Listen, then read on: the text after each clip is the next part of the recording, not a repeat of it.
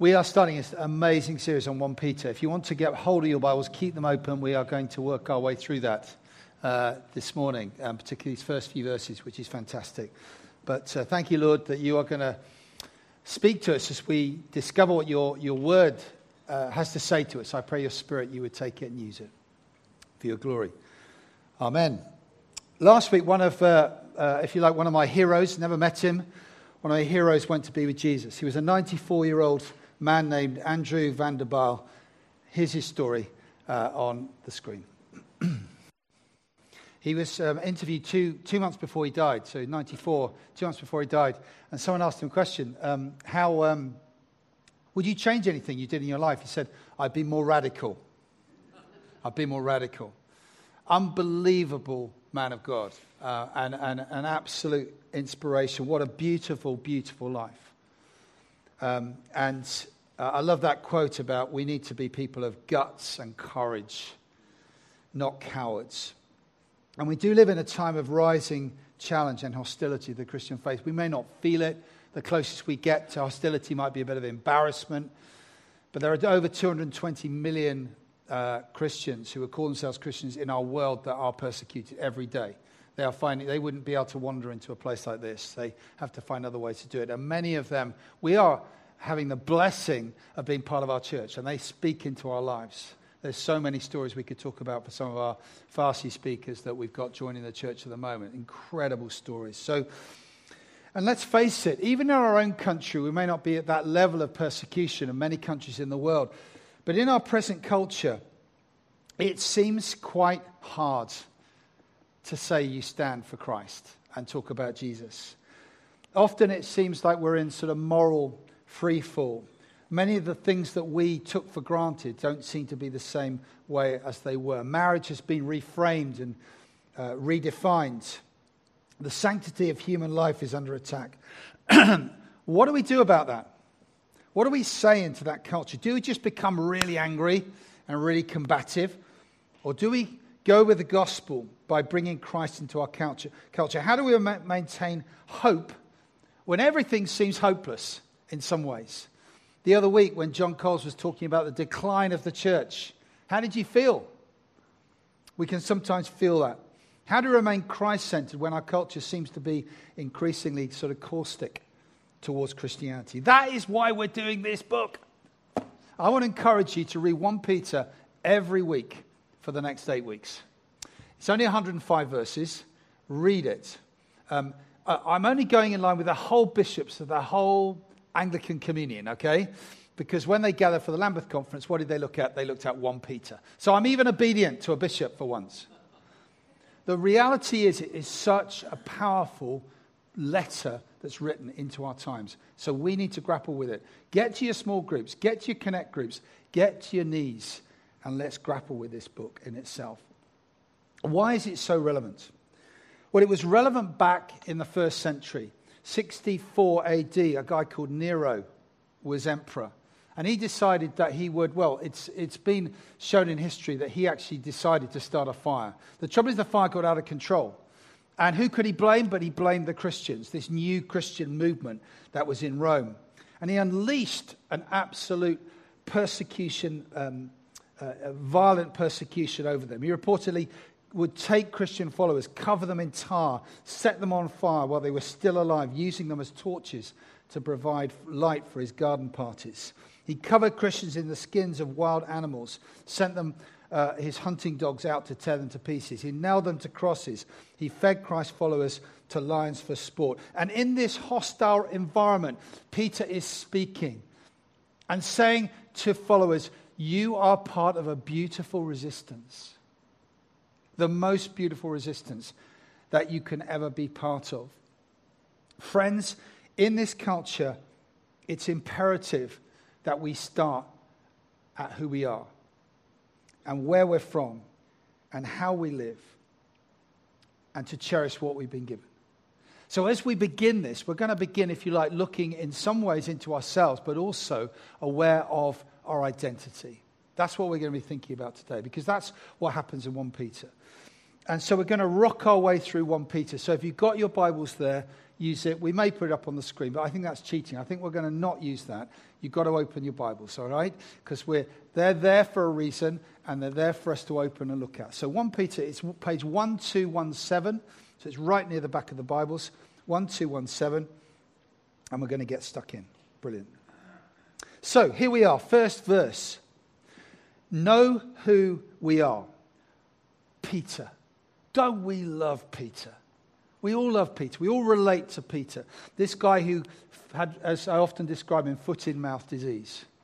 He would be the one who would say it how he felt it, how we often will connect. It's always interesting that Jesus, when, um, when, when, when, when Simon Peter um, messed up and got it wrong and missed it, it was fascinating that very often he was, at that point, called Simon.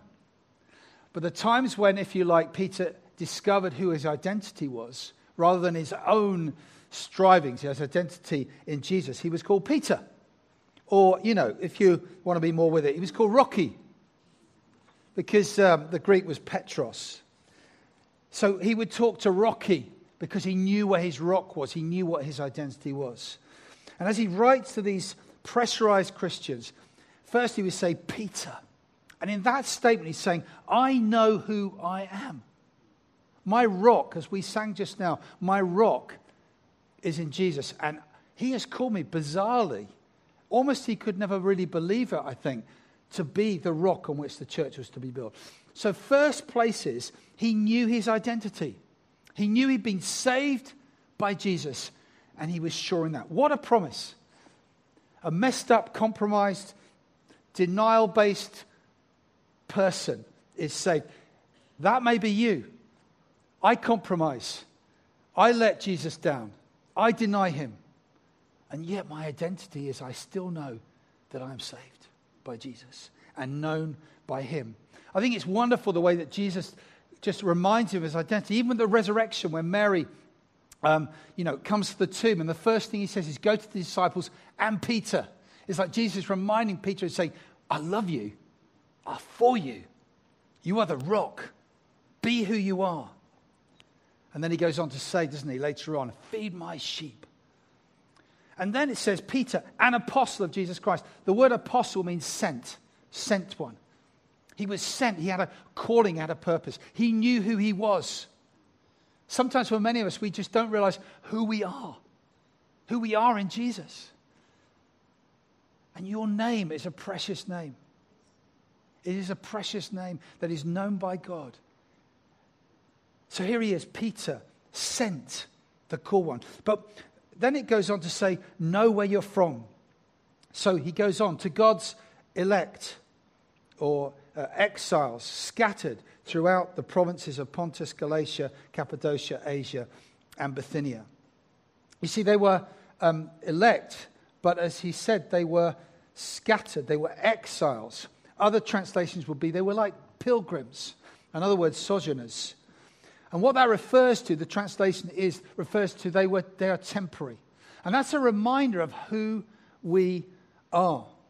It refers to the deal that is, if you are a follower of Christ, if you say you follow Jesus, this world is not your home. You're exiles, every single one of us. Philippians 3:20 says that our true citizenship is in heaven. That's why, you know, if you're followers of Christ, it should always feel like you're slightly don't fit in. I don't know whether you ever feel that sometimes. Because of what Jesus means in your life, you never quite fit in. So when things are said, there's always a bit of a quiver in the liver, isn't there? There's always a sense of there's something not quite right. Well, there should be anyway. If you're a true follower of Jesus, you should have that sense. And he's saying that you're like exiles. You're like, you're like people who you know, actually feel really slightly uncomfortable if it's not the things of Christ or what Christ has wanted you to be. The sad thing is that many of us focus our home on here. I know myself, my comfort place is here. I'm more concerned with what's going on here and all the other stuff that is about here. But it, ne- it will never work because we actually come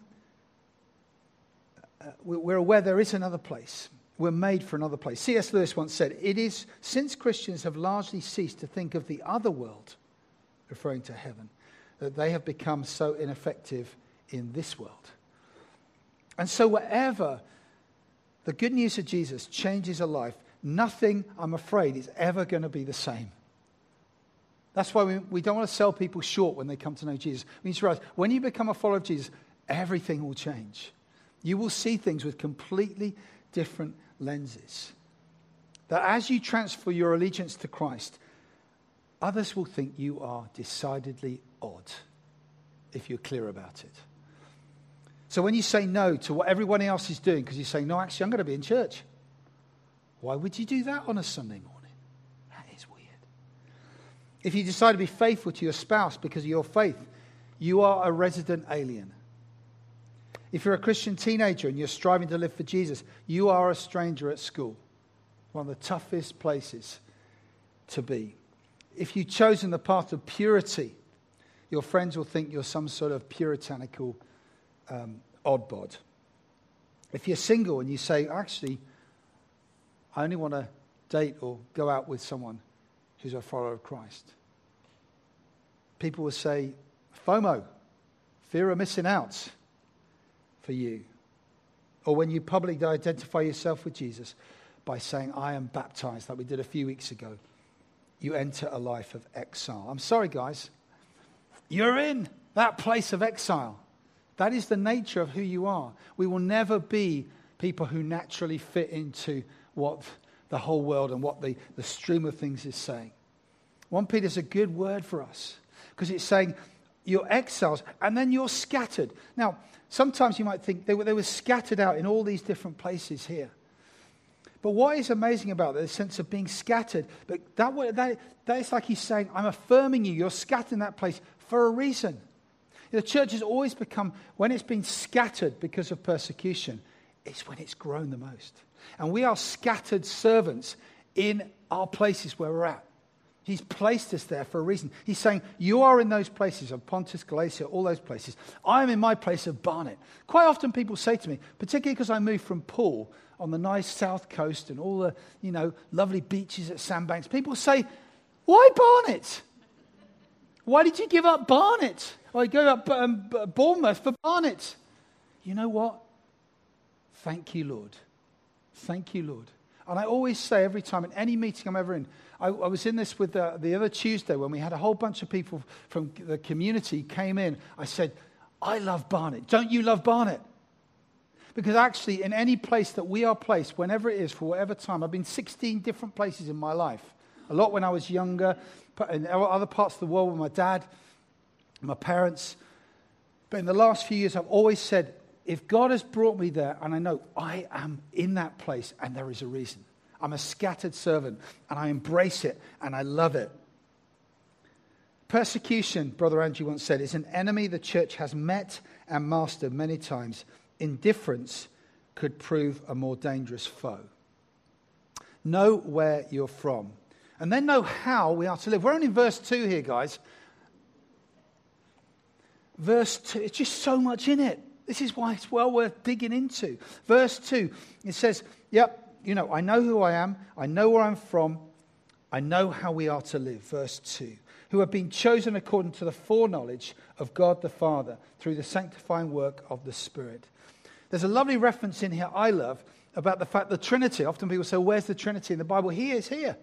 Here it is God the Father, through the sanctifying work of the Spirit, to be obedient to Jesus Christ. Just a little mention. And it's fascinating. Peter doesn't have a great long chat about it, he just assumes it and celebrates it. This is early days of understanding about that. Now, look, there isn't so much time to dive into, otherwise, you, those who are into like the predestination, Arminian thing or whatever, all this stuff to do elect, and we're not going to get into that, okay? Um, I just want to say, though, they are, I don't believe they are contradictory, they are complementary.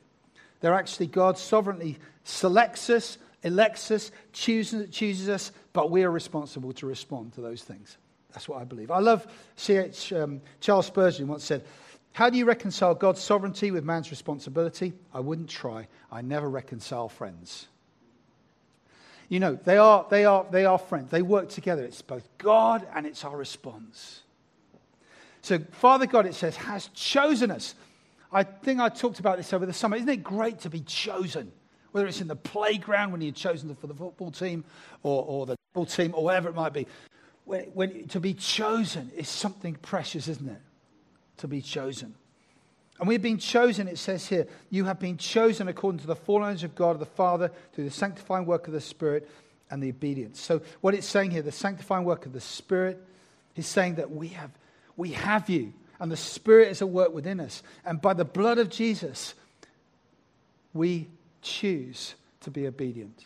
So, if you like, we, we are obedient not because we, God says, right, you must do it. We're obedient because we say, Thank you, Lord, you have chosen me. So, what greater thing it would be just to be obedient to the call on your life? Margaret, yesterday, we were out on the streets. There's five of us went out.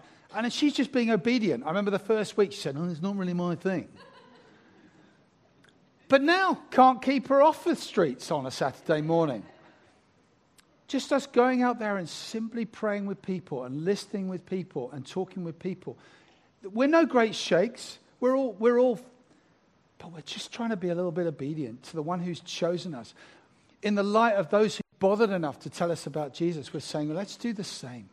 Let's bring the blessing of Jesus into that place. Because finally, know how we are to live, know what we've been given, Grace and peace be yours in abundance. What a, a, tiny little phrase there, but what a glorious phrase there. He just says there. That we have redemption, this gift, God's unmerited favor. And Peter was a recipient of this grace. He was thinking, his whole life was like, why was I given this when I messed up so much? And he's saying this grace and peace, the reconciling peace of Christ that has been won for me, is yours in abundance in a bun. Dunce. Overwhelming, multiplied for us. So know where you're from. We're just strangers passing through with a prospect of heaven.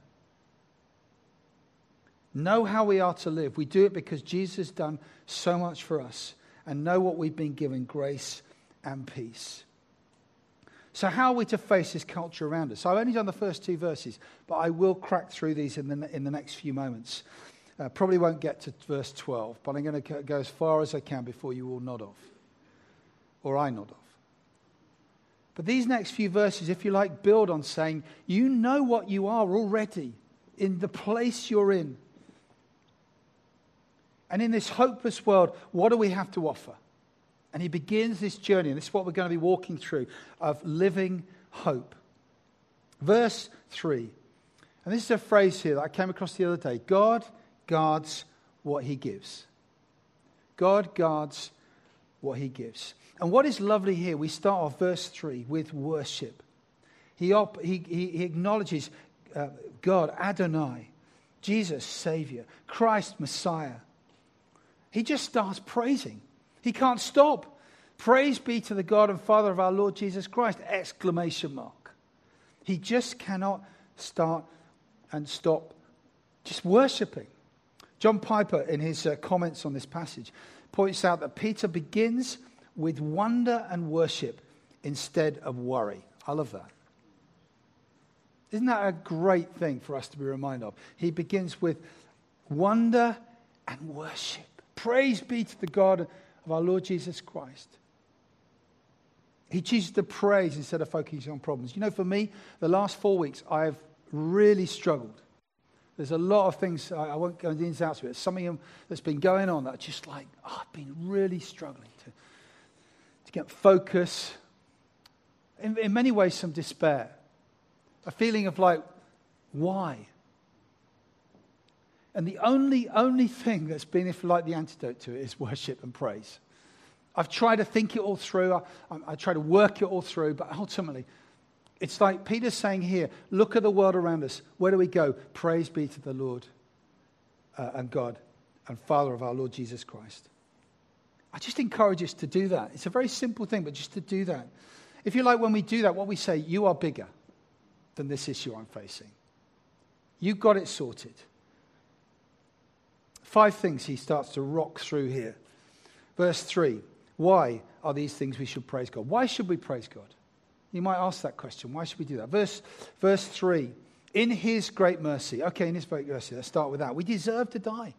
We deserve to be far from God, but in his mercy, it's so amazing and so wide. When I was a kid, we sang together, didn't we? Wide, wide as the ocean, high as the heavens above.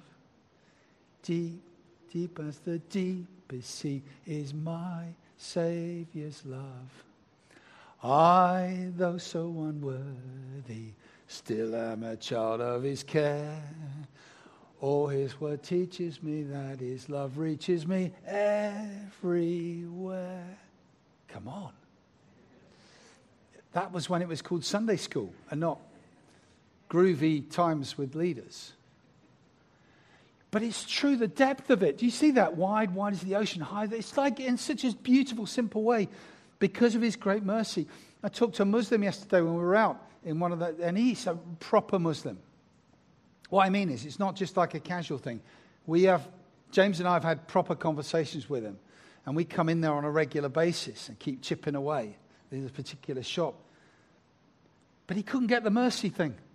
I said, Well, how good is good? He said, Yeah, but you've got to be good enough when you stand before God. Yeah, but no, how good is good? Let's, let's talk about a measure of goodness. Because we can never be good enough. It's only because of his great mercy. Sorry, I could just preach on that. Then he says, For his great mercy, he has given us new birth. Being born again is not some advert for a VW Beetle, as we saw there. It's not some nice little being born again into some. Being born again is the richest, deepest thing. We die to the old and we rise to the new. He said, You've been given new birth. Anyone who's in Christ is a new creation. You're a new person when you know Jesus.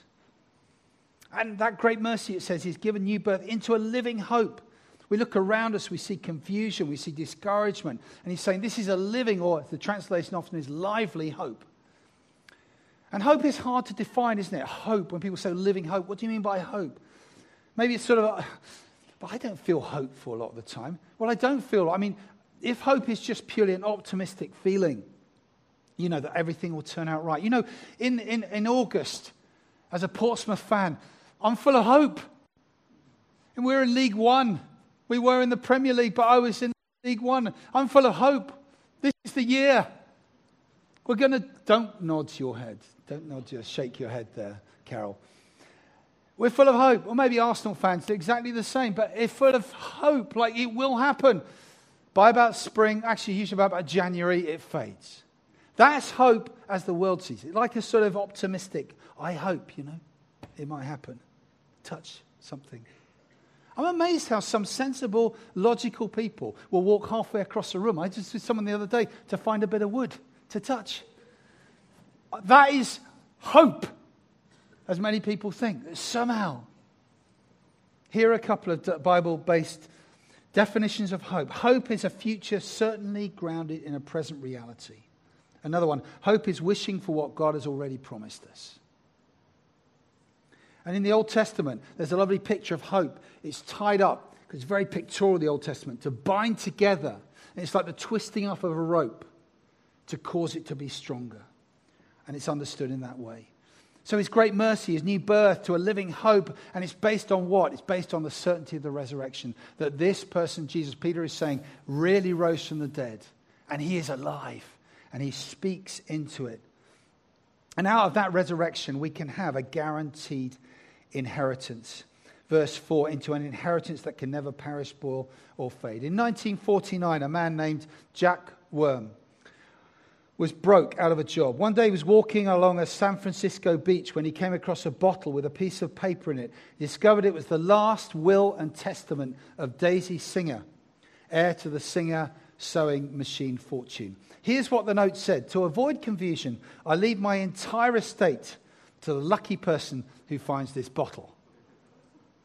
Twelve years earlier, she'd thrown the bottle into a river in London where it had drifted across the oceans to the feet of penniless Jack Wurm. Immediately, he became $6 million richer. Would you not like that to happen to you?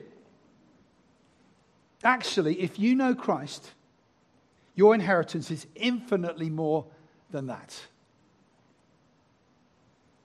If you are born again, if you have become uh, uh, into a relationship with Jesus, you are an heir with Christ. Unlimited credit, unlimited bank available. You know, an inheritance is something left behind by someone who's died. It's a gift to those living from one who isn't. As someone said, if you're saved, you have an inheritance with one who died but now lives.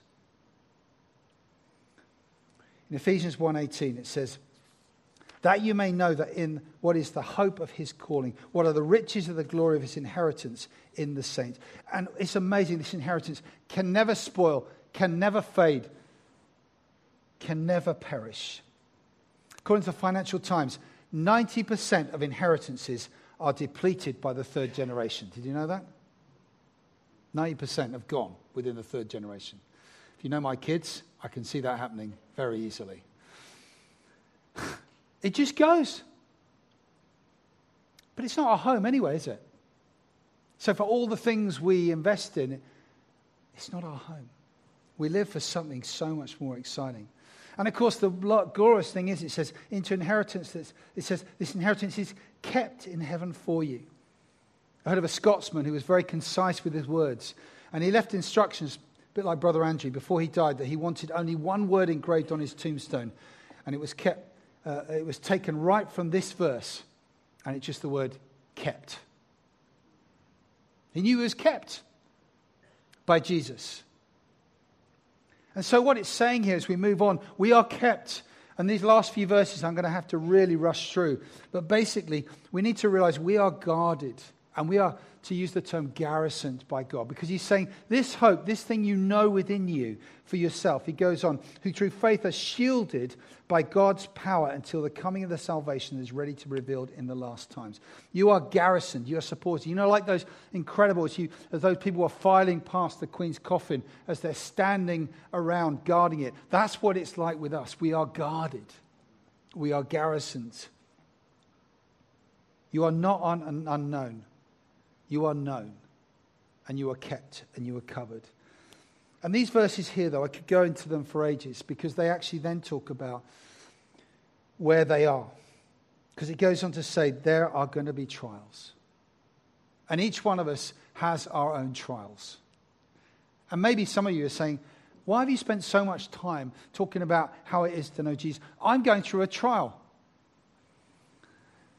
But what Peter's saying there, when you know that to be true, he actually acknowledges trials will come. Trials will happen. Trials will occur. But because you are certain in who you are in Jesus, you do not need. You do not need to, to worry.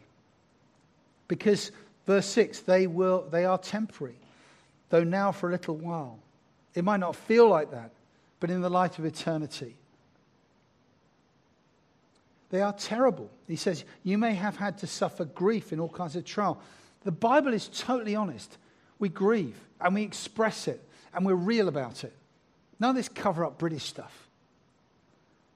When things hurt, when things happen, we're real about it. But in that grief, we're also aware that verse 7, it says these things. These things, these trials have come so that the proven genuineness of your faith, of greater worth than gold, which perishes even through refined fire, may result in praise, glory, and honor when Jesus Christ is revealed.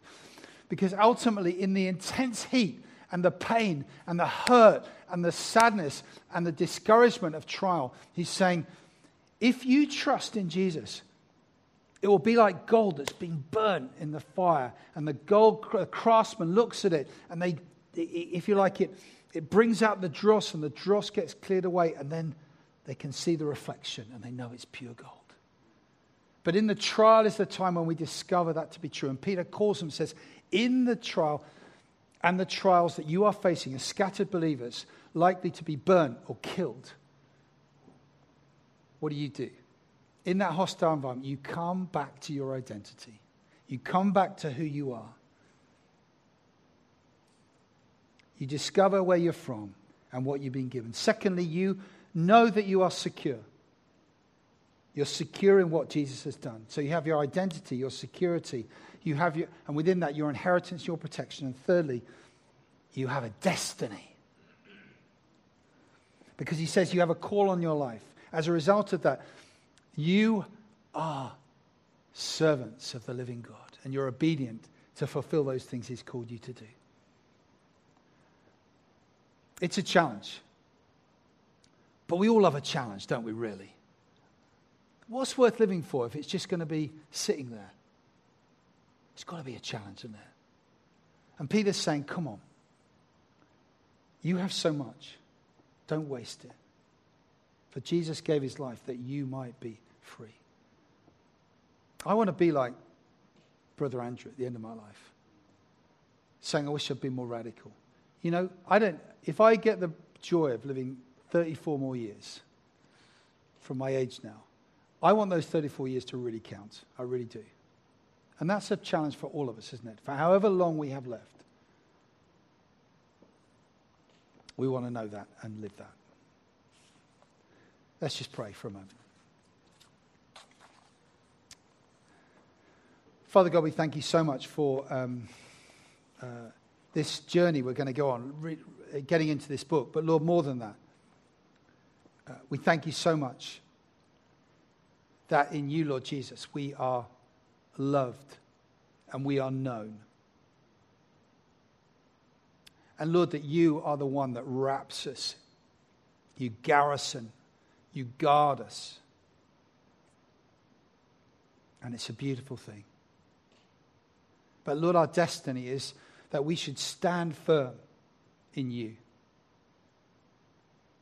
For the church has been in and out of being acceptable in our world. But you are calling us to stand firm for you, to live a beautiful resistance. That when we see things that are not right, we press into you and share you lovingly, with respect and gentleness. I pray your blessing on us, Lord, as we work this out daily, as we work this out as a church, as we work this out as a church in this country. Come, Lord Jesus. Fill us afresh with your Spirit. Amen.